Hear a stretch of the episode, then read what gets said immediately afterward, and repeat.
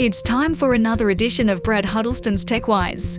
In these segments, we focus on the hazards of technology abuse and, most importantly, how to solve them. And now, here's Brad. If you've flown at all, you've come to know the basic truth. If that oxygen mask drops down in front of you, put yours on before putting one on your child. That same approach applies to an addiction to technology. You have to determine your level of digital addiction before you try to deal with anyone else's. After all, addicts are horrible at trying to help other addicts. And you don't need a brain scan to determine whether or not you're addicted to your gadgets, including television.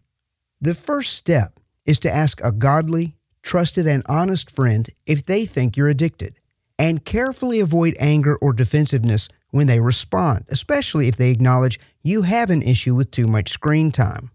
God tells us in Proverbs chapter 27 verse 6, Faithful are the wounds of a friend, but the kisses of the enemy are deceitful.